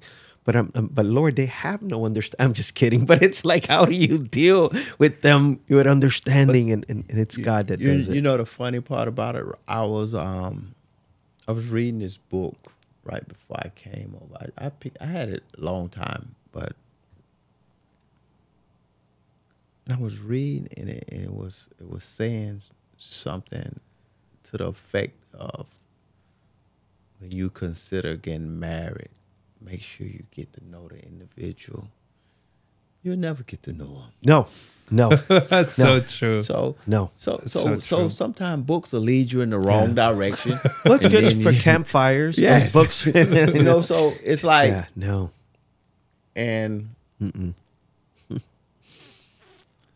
and the other part is that people change man like like change. you know like life life life is not the same you know and then you grow up sometimes you grow apart uh you you change they change and you have to put all those things in consideration so what you said before is very real like if you don't have god in the middle of it yes. all of those changes all of those things affect you and then you start drifting away from Right. from one another But you know why you drift? Because love is a duty.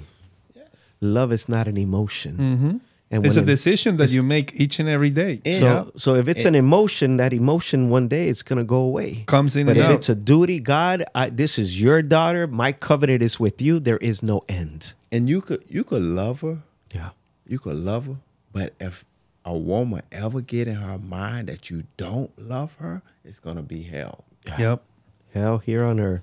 It's and the, and the, the demonstration of your love for example like for me demonstrating my love is one thing but for them Them, it's demonstrating my love Yes, is yes, another yes. different thing and if i don't do it the way they want it they don't see us loving them because you you got you got some women they very controlling, Yep. Oh yeah. and when you Yeah. take control, they they have an issue.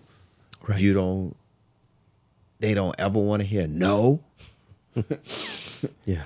I, I don't care if you um drain the bank account. I want it. Yeah.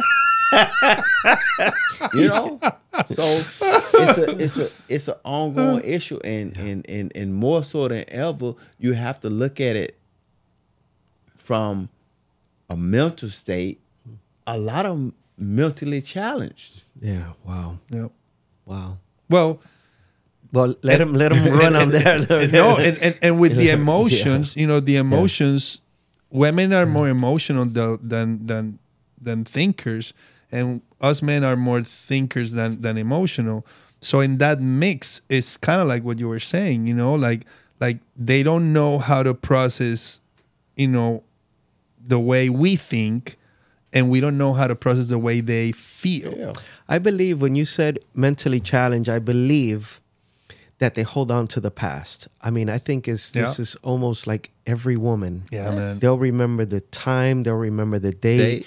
and they'll repeat what happened 30 years 30 ago years ago and over and over. And I believe that is where the enemy really takes control of their mind Yes. and their emotions. So Yeah. um, remember, before anything happens mentally, you were saying a, a mental. Um, uh, what do you say? A, a mental disability. Yes. It first starts spiritually. Yes. You know, um, this is not biblical, but the campground of the enemy is an idle mind. When that Yes. mind goes, is he with another woman? Oh, what is he doing? What is he? Whatever, whatever it is, or, or thinking about the past. Man, the enemy will come in, and you no longer hear the voice of the Holy Spirit, but the dirty spirit. the Well, dirty that, the spirit. speculation, Right. the speculation that you create in your mind, yes. it's it's when when when Abraham went to sacrifice, he had to shoo away the birds that tried to come and eat up the sacrifice. That's what I tell women. when those thoughts come, shoo them away. That's good.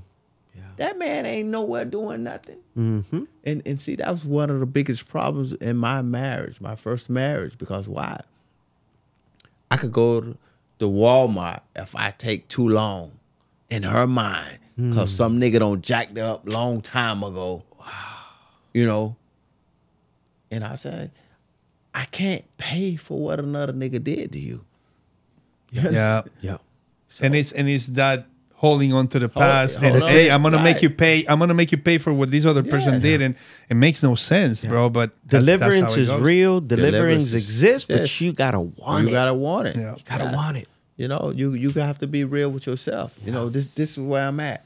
You know, and that's why it's good to to to communicate and and and and let each other know. It's Yeah. just, a lot of men too.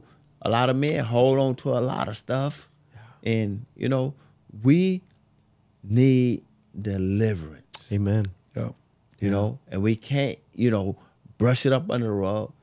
The Yeah. pastor, the bishop, the apostle can't help you if you keep holding on to it. Come on. yeah Yeah.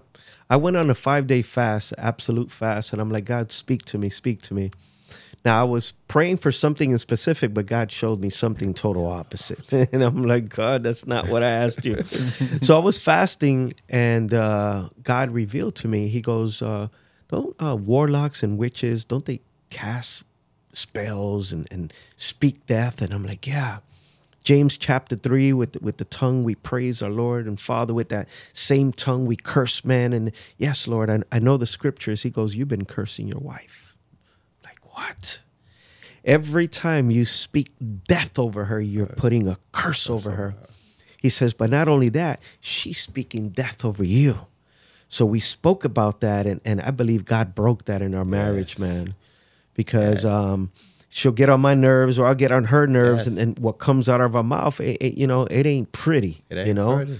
um, dumb, you're stupid, you're this, you're that. You're you're speaking curses, you're speaking yes. Hexes, and I'm like, wow, God, I was doing the work of a warlock basically, and Yes. and you know, so God convinced convicted me that of that in my fast, man. Fast. And now He says, speak blessings. Yes. Yeah, and, man. and and and So he dealt cool. with me a couple days ago because I was um I was I was up to here, you know, and I, I said, Well Lord, I promise you I won't complain anymore. Hmm. You know, if stuff be out of place at the house. I, I I'm one I don't I don't like stuff out of place at the house, you know. And I was voicing it and, and basically doing the same thing, you know. Are you lazy? Uh-huh. you know what I'm saying? Curse. We can't do that. Amen. We can't do that. We giving room to the enemy. Yes. So, so I apologize to God and I say, well, I'm not gonna complain. I'm just and I begin to see a change Mm, because I was used to going, you know, in the wall mode, you know. But if you humble yourself, yes. you don't have to say a word because why? When you walk in your home, you walk in power and authority. Amen. and everything come up under subjection when the king Come walks on. in. Come on. But if the king's out of place and hmm. acting up, Yep. they ain't finna do nothing. Yep. So even as men of God, we have to learn how to watch God.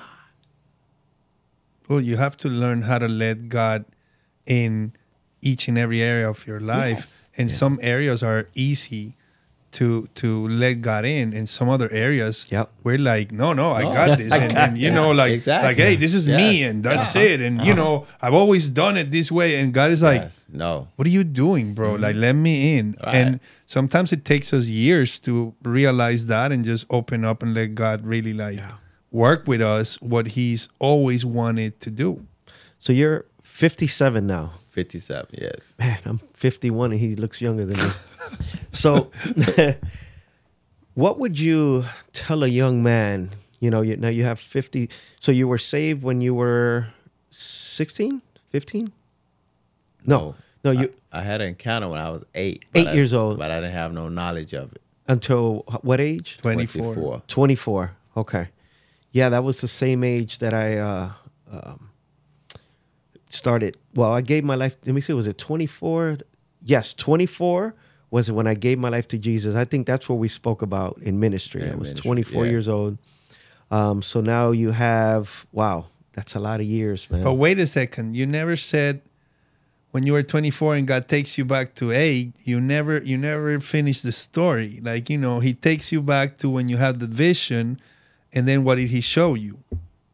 He showed me that I was open blind, I was captives free, and I didn't understand it. And I, I called my sister, and she explained some things to me. And from that point on, the guy that was how, holding Bible study, it was like he was directing me, without, and I hadn't even mentioned anything to him, so I knew it was God. It was God feeding that vision. You know what I'm saying? Mm, so okay. and, and by the time I get sentenced, I go to um, South Florida Reception Center, run into another man of God. And everywhere I went in the institution, God have somebody there in place to nurture me. And me, I'm I'm very, very I'm always been a reader and a writer. So I'm getting deep in the word and, and God just opening up avenues, just showing me. And I never forget, um, I used to love Baptist preachers, even though I didn't go to church, but the times that I went, I used to love the way these Baptist preachers, how they'll teach first and then they'll, and Chaplain Polk was at Jackson um, white guy, and but I thought he was black because come, coming coming down, and I'm hearing this preaching. Man, I said, I asked, I said, we got a visitor today, but man, this man was breaking it down and like Amen. February just came in, and the whole month of February they had different churches from Alabama coming in, ministering to us, and man, it was a, a, a revival. Hmm. And that's what started me to preaching on the rec yard. I said, man, hmm. I, you know, and God just maneuvered me all during this time.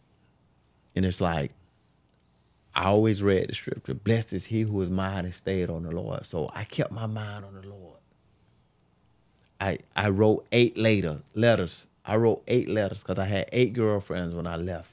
I can't write no more. Amen. I can't call no more. It, it was just like he for a long time he took me on a journey, and he just sat with me, and just allowed himself to pull inside of me. Amen. And all along he was showing me my call. That's so cool. How did you end up in the prison ministry? So you get out of prison, you know, you get you get into into the world again. I was I was I was the president of Alcoholic Victorious, changed the name to Aiming for Victory. So I started a prison ministry from within the prison gates. And I used to invite people in. I preach one Saturday and let them preach one Saturday. okay. So uh, God had already maneuvered me for the ministry before I even got out. So and when I got out, I I met this guy and they was doing prison ministry. I had just moved from Maryland, and we took a four hour class in Polk Correction, and I've been rolling ever since. Amen. Yeah. And then, for example, you were saying that God prepared you for that ministry. What is, like, when you talk to people that are on death row, what was the preparation that God gave you in order for you to make an impact in those people? Oh, you could relate. No, but you That's know, for be- one. But for example, like, He gives. He starts with the number. What What was your prison number? Seven zero three seven nine six. And they know exactly where he's coming from. they connect, man. I've I've It's- seen it's- minister. They connect. it's it's it's it's it's like this and um believe it or not when i first got called into ministry i wouldn't say nothing i, I let everybody else do everything and then one day um the guy he told me he said man you're gonna have to say something and i said something and i liked it i liked it so and me i'm one um I don't practice to, to say anything. I allow God to just flow. let me flow. And that's where I'm comfortable at. So wherever I be, I can start a conversation. It's gonna always be about God. You know, we'll start out talking about football or something, but then me, I'm an illustration preacher, so I'm gonna have to illustrate some stuff to you. you know what I'm saying? How the game could change if you allow the coach to speak into your life. Amen. Yeah. You know, the coach is Jesus. You see? Yeah. So he he gave me all kind of tools, and this is my life. You know, and when I came out here and the church tried to box me in a box, I, I preached about you can't box me in a box. You know, I didn't come with eloquent speech. I came with power and demonstration. Amen. You know, so Amen. that's just how God operates, man. It's just it's, awesome, it's, it's, it's it's wonderful, man. It's like I was at Polk Correctional ministering one time, and and and and, and God slayed the chaplain there. Hmm. Amen. Slayed the chaplain And them chaplains are like the hearts are hardened. because a lot of them is just wanting the money. Correct. They they they, they not Yep. saved. Yeah. wow, You know. that's so crazy. Yeah. So I ministered one time and uh, the chaplain, I don't know, I'm not sure if you were there. They shut down that service. Uh, I don't think you were there. With uh, the, there was a comedian there. Did you ever? No. You know who went with me? Um, oh man, uh, the, the big guy that we minister with and and and uh, death row, Carl, huh? Carl, Carl, Brother yes, yeah. he was there, man, and they he shut it down. The inmates started going crazy, speaking in tongues and yelling and screaming, "Hallelujah!" And man, that was it's just fire, fire, fire. He came and he shut it down. Let's go, let's go. All the car, the guards came and and man, everyone left. They were angry, and I said, "Continue to rejoice." They never invited me back there, by the way. but that fire came down. People are scared of that fire, man. yeah, yeah. That's yeah. awesome. I was telling him, Chris was there. who's Chris? Chris, uh, they went to New Orleans. Oh, He was yeah? there. Yeah, he was Oh, in shock. He was in shock. I was Yeah. telling him, you know, before we started recording, that uh, I found, like, I was looking in the papers that I have, and there were some pictures and stuff, and I found the paper that you have to fill out the form in order to go to the prison ministry. Okay. Like you, like in 2019, Uh huh. we were like, hey, you know, we're gonna go and this and that. So you're like, oh, you gotta pray, you know, you gotta be prayed up, you know, that that environment is not like the streets and this and that. And I was just like, I was just like, all right, cool, like whatever, Yeah. like I'm excited, you know what I'm saying? Yeah. But um, yeah, I remember you were you were saying stories about it, like like a huge guy came and he hugged you and like he carried you and you were like a little I'm gonna die. like- I'm gonna die. I'm gonna die. You know, I'm with uh, lifers. You know, Yeah, but yeah, I've had beautiful experiences, man. And the thing is that God had never allowed me to spend one day behind bars ever. He never allowed me to use any drugs, and I probably had six Bud Lights. I'm exaggerating, less than that in my whole entire life. You know, so but but I pro- God probably used me to bring more drunkards and drug dealers and homeless and you know drug addicts than you know anyone I know. so you don't have to go through something in order to preach. You just need Jesus, man. it. That's it. It's it's only one message. you preach that message, you know, and he allow you many different experiences that you can relate to people. I never forget. I was in um, our break room, and this girl. That's how I end up in prison ministry because I didn't know how to get in. So when I was giving my testimony, and the girl just out of the blue, she said, "I need you to meet somebody." She called this guy, and he was living in Maryland at the time, and he was on death row, and he got a book out that he got delivered to his mother living room from death row, Mm. and me and him conversed, and, and he he guided me how to get into prison ministry. You know, so um, God will place people in your life Amen. that you fulfill what He called you to do. Yeah. You know, and and me and him, we we went and gave our testimonies in many different prisons. They was able to relate, you know, because you know, and then we we got a team of people that ninety percent of our team is is ex felons. You know, and then my sister, she comes with us.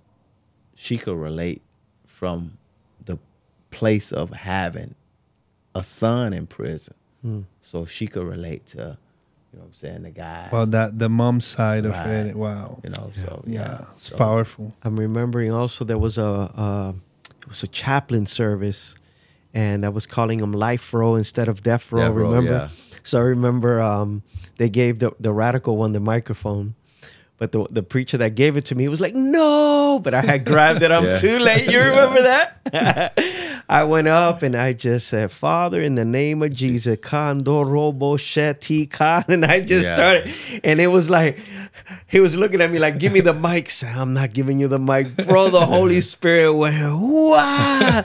Everyone that grabbed that mic, there was no Yeah. soft, uh, Yeah. intellectual speak. It was fire, fire, fire, huh? Every preacher that grabbed that mic was on fire, bro. God's presence went boom. I never touched that mic again after that. the following year, hey, Yeah. just do your rap That's music, it, yeah. you know? Get people in the flesh. Hey, man, I'm not a rapper, bro. I'm a preacher, bro. exactly. You know, that was fun, man. I, I I relate to what you were saying before that you don't need to go through the experience in order to preach, but Yeah.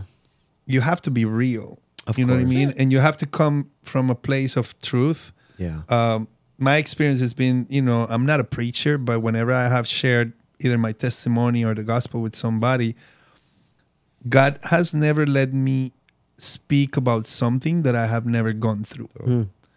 And and because I've I've been through it, it comes from a place of of reality. Reality. And in that reality, he speaks of what he's done in my life, and people can relate to it or not.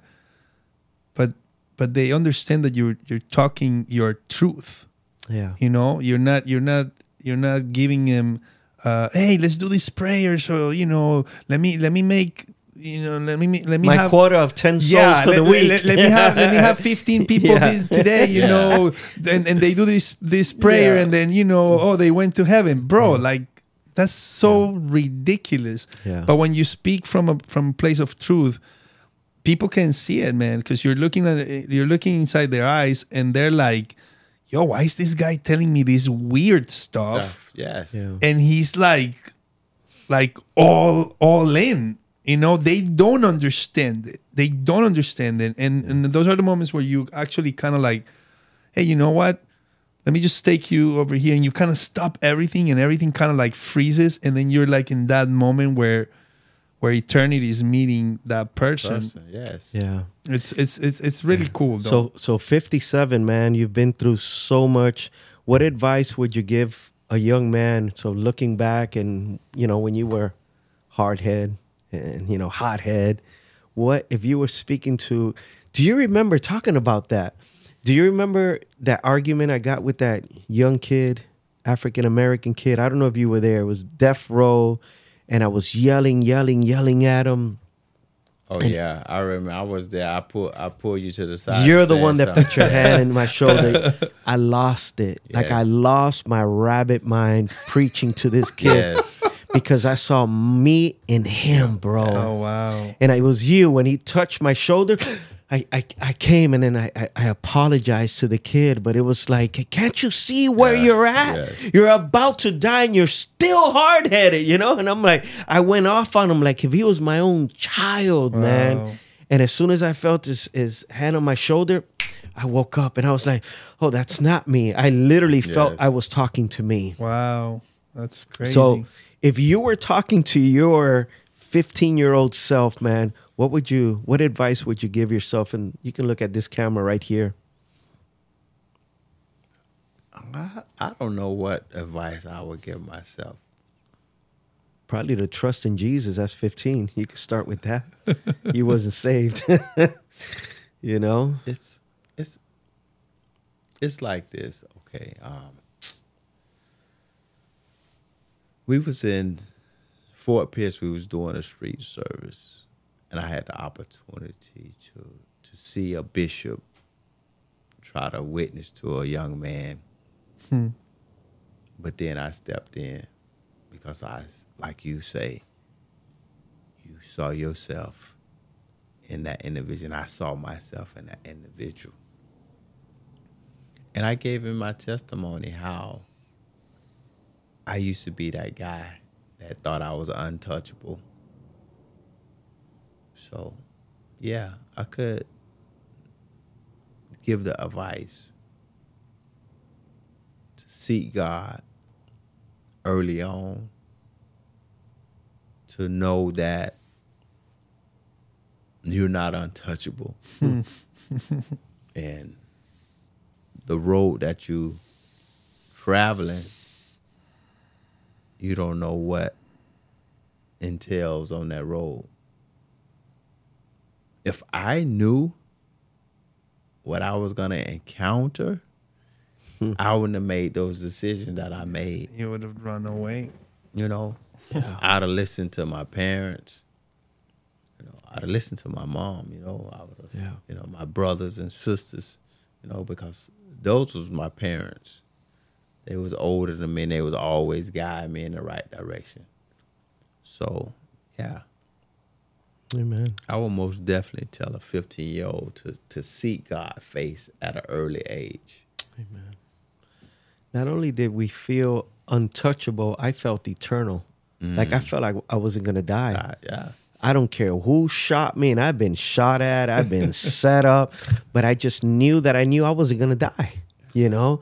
And that was the mentality until I trusted in Jesus, and then I was like, this thing is real, you know? And now I I value my life. I didn't think I would make it to 51 years old, you know? You, you know, and the sad part about with me, I didn't think that none of this could happen to me. Right. Hmm. You just wake up every day doing what you want to do, but you're not realizing that any minute they could surround your house. Yeah. You're not in control. Any minute that you you know you could be facing a whole bunch of time. Yeah. You know, it's like we got to start thinking, even now. You know, I was telling a, a, a brother the other day. I said, you know, um, if you get in a disagreement with your wife or somebody, and the police come, it could go bad Yep. In a in a heartbeat. in a heartbeat. You know, Your life changes directions like that. Forever. Yeah. forever. Yeah. So, you know, we still is not off the hook. We still have to be like little children yeah. and listen to our Father. See, I, I, I let the Lord know I, I can't even tie my shoe without Him. Amen. I don't trust myself, Yeah. you know? So we have to stay humble.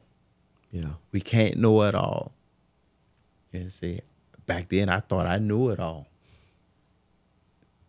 But, you know, and that's why we have to reach these kids. We have to reach these kids like never before. Amen. It's true, man. Man, we want to thank you for coming out. I mean, we're gonna have to bring them in, and because I want more details. I'm, I'm in the details, you know. I, We want to we want like- to we want to poke more. you know, you know what I learned in all my years of ministering that when I get detailed in my past, Yes. I connect, bro. Like I remember um that day that I was preaching. Now I'm remembering where the Holy Spirit came down. I was, you know, I did a little bit of music and then I started preaching and I said, My nigga, can I can I just be real with y'all, dog? Come on. Come on. I said, look, look, look, look, my nigga, let me just let me just tell you straight up, man. This is who I was. Can I be straight? Come on, come on. And it was like a connection. and I would use words, you know. You connected with me when you say choose and vows. and, Yeah. you know, I, that connects. So I was connecting with them. And they're like, bro, this man is bringing it raw. Wow. exactly. And that's what they want. Poof, that's, it. That's why I was like, um, Yeah.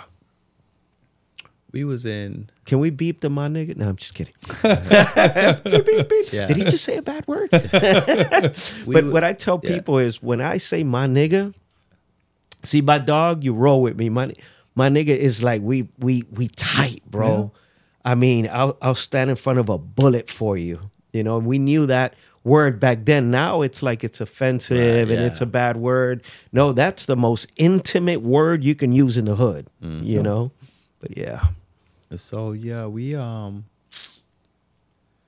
we was I, I want to say was it Polk or Demilly? It had to be the Millie around the corner from Polk. Uh, yeah, it was the Millie because um they they was like under five years of their sentence, hmm. and I gave it to him blood raw. You know what I'm saying? To let them know. The test is when you get out these gates. And they need to hear that. Because why? You get three meals a day. You got a cot to sleep on. Yep. But ain't nobody to take care of you out here. You're taking care of here. Yeah. Yeah.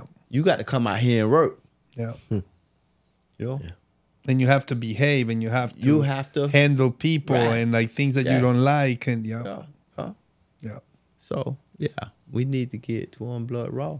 Amen. And see, the church is not doing that.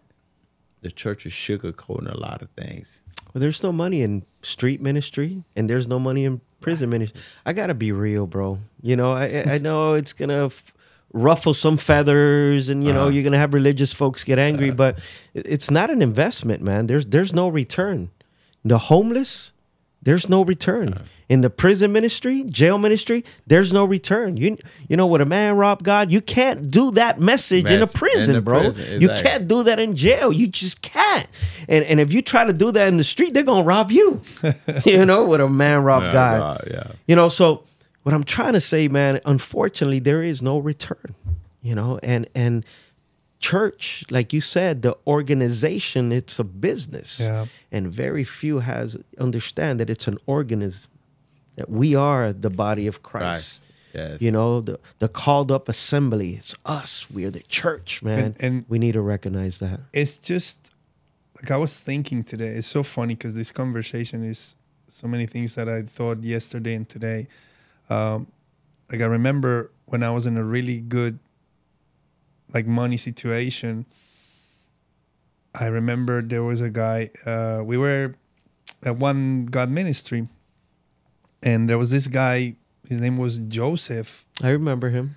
Jerusalem. that he was he was uh, he was like in South Beach, and, Homeless. you know, he was homeless. Mm-hmm.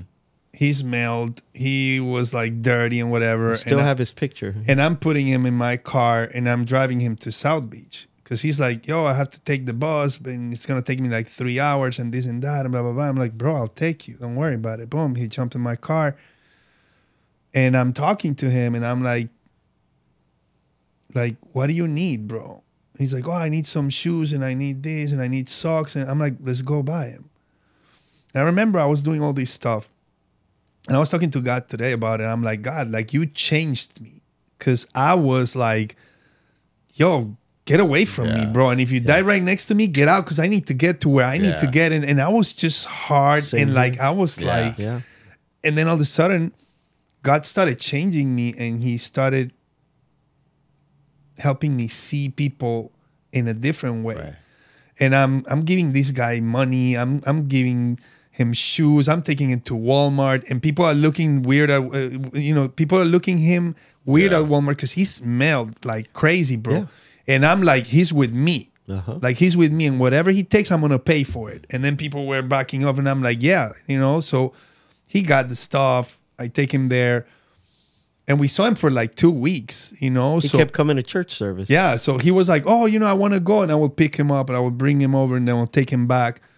And at the end, you know, uh, we ask him like, "Hey, what, what, what's the deal? Like, where's your family? Like, what do you want to do?" He's like, "Oh, I just want to go and see my family, but I don't have money for um, for a bus ride." And we got like two hundred bucks, and we we bought him a, a- a bus ride. And I was thinking about all of this stuff today because today I'm I'm I'm in a very hard time money wise and and life goes full circle dude you know one day i was the one who was helping and today i'm the one who needs help Yep. and you have to be humble in order to understand that both positions are they both positions put you in a, in a in a place where you can see the grace and the mercy of God. Mm-hmm. And it's not about you being on top or you being down, it's about you being able to see God in it no matter where you are. Amen. That's right. I tell people we don't have to do ministry. We get to do ministry. God gives us the opportunity, even through the struggles. Man, God is with us. And when you were saying the that there's no money and this and that, I have never done anything because of money. And that's why, you know, I grew up in street ministry with him and in my walk with God. So when I was in in church and in the mega church and there was politics and I was like what is Yeah. this? Like, Yeah. because I was used to just do things out of my heart, out of like God saying, "Hey, I want you to do this. I want you to do. I want you to give this person a hundred bucks," and I'm like, Yeah. I just work for those hundred bucks. Like, Right. oh, okay, and and and and coming not to cut you off, but coming out of prison and preaching on the rec yard and preaching in the multi-purpose building, and then coming out here and people called, asked me to come preach, and then they asked me, "What is my honorarium?" what is what is my what? so it, it baffled me. I'm saying, "What do you mean?" And I think that's the most real I don't preach for money. That's the most real thing about the gospel. That is that is give freely what you freely receive. Yeah. And when you really do that, man, it's so real. Like people read it as real because you're not trying to trick him. You're not trying to get him into anything. You're just saying, man, God did this for me, and it's it was so huge that I had to tell you about it. And and they look at you like, why are you telling me this weird stuff? And and you have to say like because it's the is the truth of my life. Is what changed me. Is what is what is what defined my life. And and if it did it for me, it's gonna do it for you. And Yeah. Jesus, he preached it, but he always charged nineteen ninety five plus shipping and handling and a goat. You know, it's like I, every time I hear, "Oh, Jesus was Yeah. rich," and he says, "Foxes have holes, and the birds in the nest have, you know, uh, uh, the birds have nests, but the man, the man has nowhere to lay his head." You know, and it's like, come on. I mean, let's put money to the side. This has everything to do with the soul, you know, with your soul. And, you know, the Bible says that it's the love of money is the root to all type of evil. And I believe a lot of these churches, a lot of these men and women of God, they, they start right.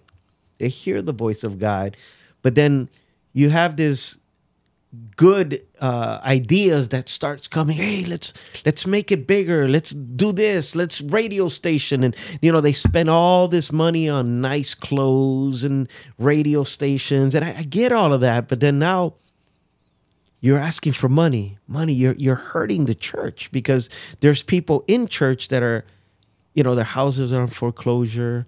Uh, they're they're going through uh, extreme situations especially now with this inflation. What do you do pay the radio station or or you help the body you know Well, if you have if you have an operation in a church where there's millions of dollars have to come in monthly right to keep up with it, yeah it puts pressure. It But puts pressure what on about the organism it, it, it puts pressure on on hey let's ask for the tithing five times in a service Yeah. and stuff like that and, Yeah. and you feel that that Yeah. pressure you feel that discomfort but the truth is that the church in the book of acts right it grew exponentially because they would actually meet at home and they would eat together and they would share life. heart, yeah. They were not going to the synagogue and oh, let's make a bigger synagogue and no, Yeah. it was like, yo, Yeah. let's live life together and let's share this. and, and and if I had a dollar and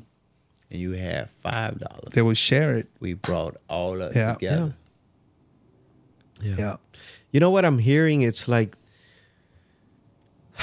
a lot of ministers are more for, focused on on the organization while the organism is hurting man. Mm-hmm.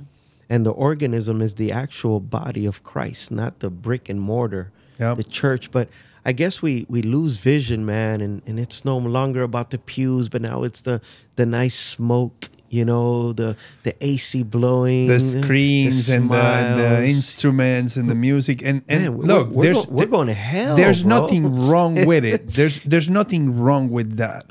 But when that is the main focus, then Uh-huh. Right. we lost it, bro. Yeah. Because at, at, Yeah. at the end, if you don't have the smoke and the screens or anything, Yeah, but you have the chance to be with somebody and Right. speak, that's what it's all about, dude.